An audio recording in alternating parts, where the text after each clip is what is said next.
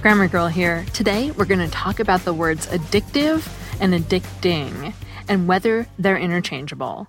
Some people say addicting isn't even a word. Are they right?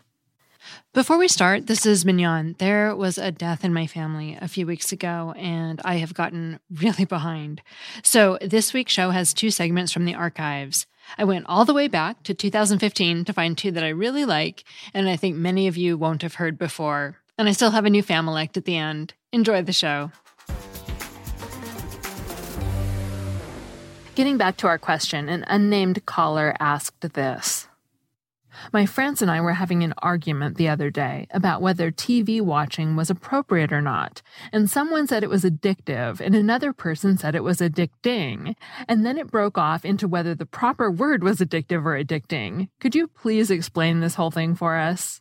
Would you feel better if I told you that you and your friends aren't the only ones who are arguing about whether the right word is addictive or addicting? There's actually a raging debate, and there's even one unconfirmed account of a tobacco lobbyist trying to use the uncertainty to influence policy.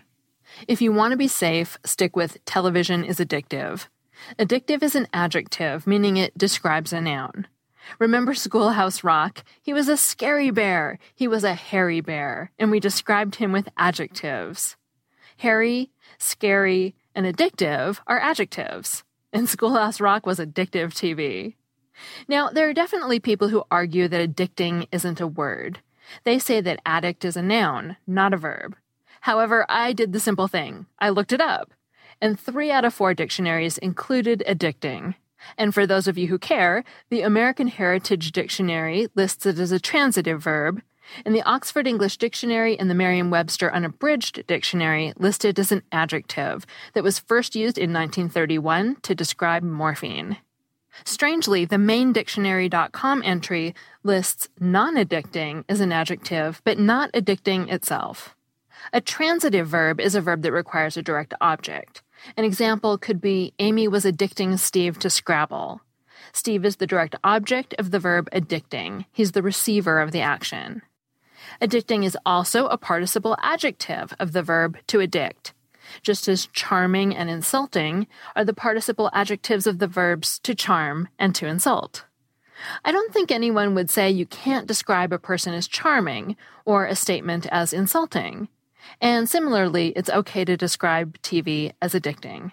A quick tip is that you can usually tell whether a word ending with ing is acting like a verb or an adjective by testing whether you can add a modifier, such as very, in front of it. If you can't, then it's a verb. If you can, then it's an adjective. In the sentence, television is addicting, it would be fine to add very and say, television is very addicting. So that's your clue that it's an adjective in this case. When it's a verb, as in Amy was addicting Steve to Scrabble, you can't add very in front of it. Amy was very addicting Steve to Scrabble. That doesn't make sense, so it's a verb. Three big style guides Fowler's Modern English Usage, Garner's Modern American Usage, and Merriam Webster's Dictionary of English Usage all have entries on the word addicted, but none of them address the use of addicting to mean addictive, leading me to believe that either it's not a common peeve or none of them thinks it's wrong. I also checked three smaller usage guides and the Chicago Manual of Style and the AP Style book. None of these books addressed the topic either. If it were wrong to use addicting, I would expect to see it addressed in at least one of these books, but it's not. After all this research, I hope you can see that it's fine to say both that television is addictive and that television is addicting.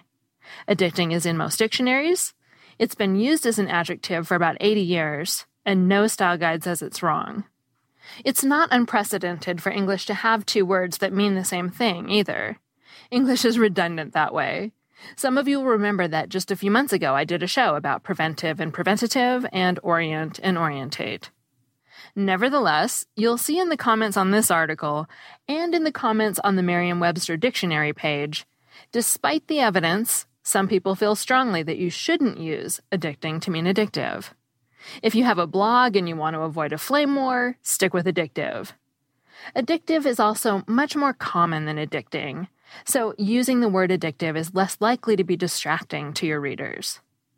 My conclusion is that using addicting as an adjective isn't wrong, But addictive is the safer choice. Finally, I have two other points. First, some people think addictive should only be used to refer to negative things. So to them, referring to Scrabble as addictive would be wrong. But in everyday life, it's common to hear positive things referred to as addictive. Second, physicians who treat pain make an important distinction between patients who are addicted to drugs and patients who have a physical dependence on drugs. When people are physically dependent on drugs, they get pain relief from taking the drugs and have withdrawal symptoms when they stop taking the drugs.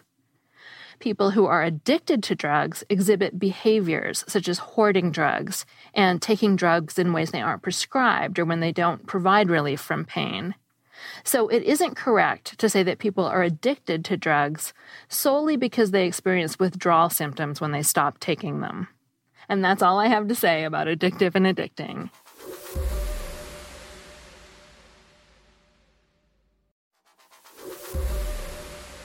Next, I have a piece about types of nouns because a fourth grader named Kaylee sent me this message. Quote, My writing teacher loves your book and uses it a lot. I'd like for you to explain concrete, compound, abstract, and collective nouns. Unquote. I remember learning that a noun is a person, place, or thing.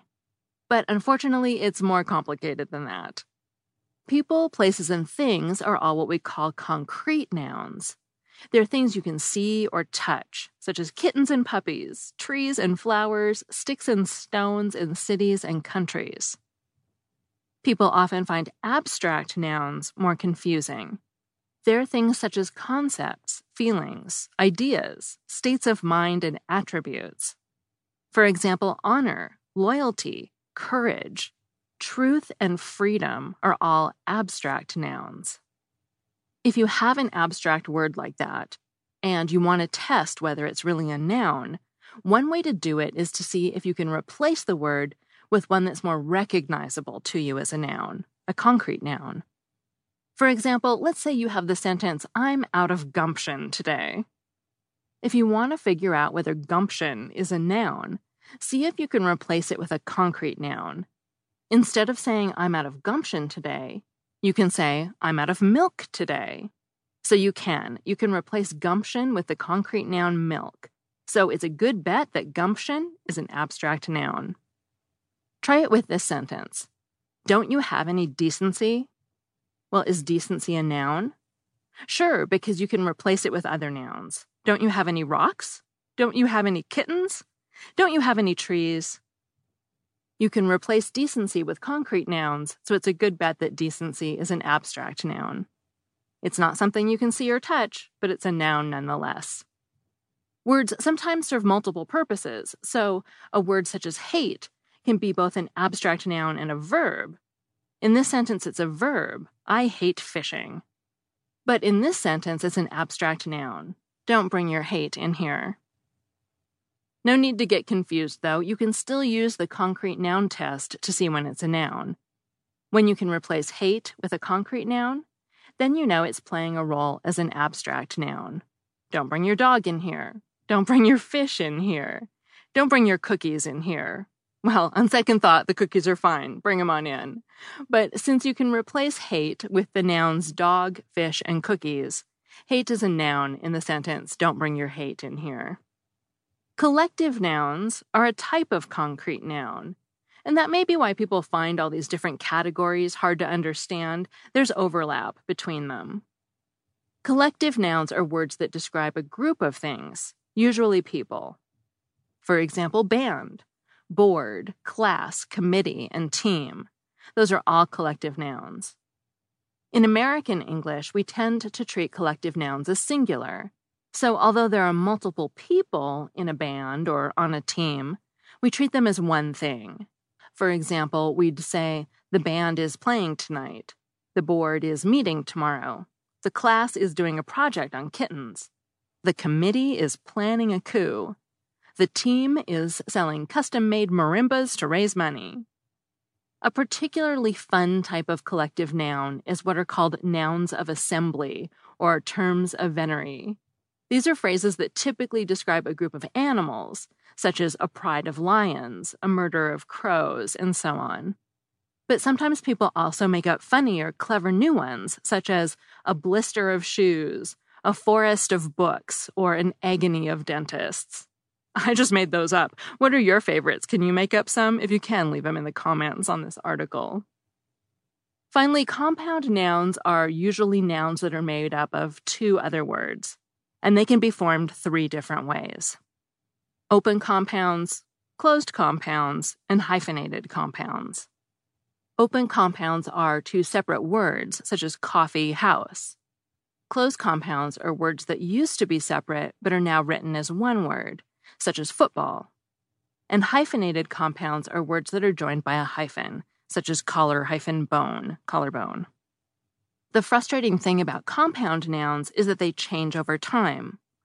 Often they'll start as open or hyphenated compounds and then merge into a single word and different dictionaries will list them written in different ways. For example, the huge Oxford English Dictionary has collarbone hyphenated, but Merriam Webster's online dictionary and the newer Oxford English Dictionary's site both have it as a single word. Another example is tree hugger. Collins Dictionary and the Oxford English Dictionary have it hyphenated, but Merriam Webster's online dictionary has it as an open compound. It's really common to find these differences between compound words in dictionaries. The best thing you can do is to pick one dictionary and say, This is the one I'm going to use as my guide, and just stick with that. Finally, I have a Familect story. This is Becky Gallagher from Denver, Colorado, and I've got a Familect for you. In my childhood home, there was a huge piece of furniture in the kitchen, one that had drawers and cupboards and even a flower bin. We called it the Folly. I always spelled that Folley, F O L L E Y. The rubber bands are in the folly. Get the napkins out of the folly. Can you get me a glass, a wine glass from the folly? I thought that all similar pieces of furniture were called follies. I would mention the folly in a friend's house, or tell someone their folly was like ours, or that it was different than ours. It wasn't until I was in my early 20s that I heard the story. My recently married parents took a trip to upstate Maine when my dad was in grad school. My mom went to an estate sale and saw this amazing hutch and bought it for $75.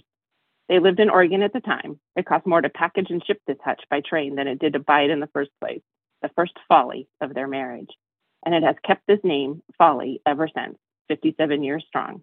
Every hutch is a folly to my family.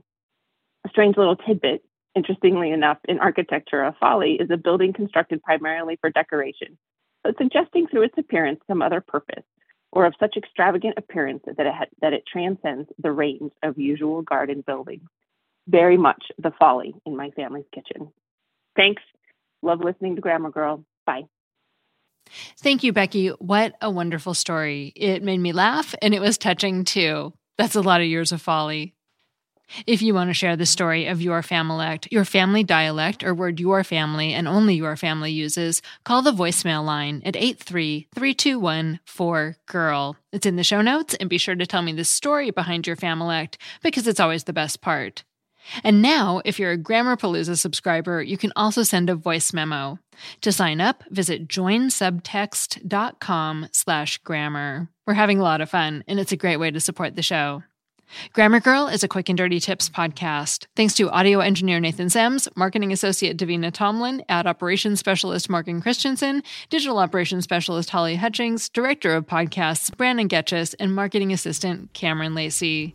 And I'm Mignon Fogarty, better known as Grammar Girl. That's all. Thanks for listening.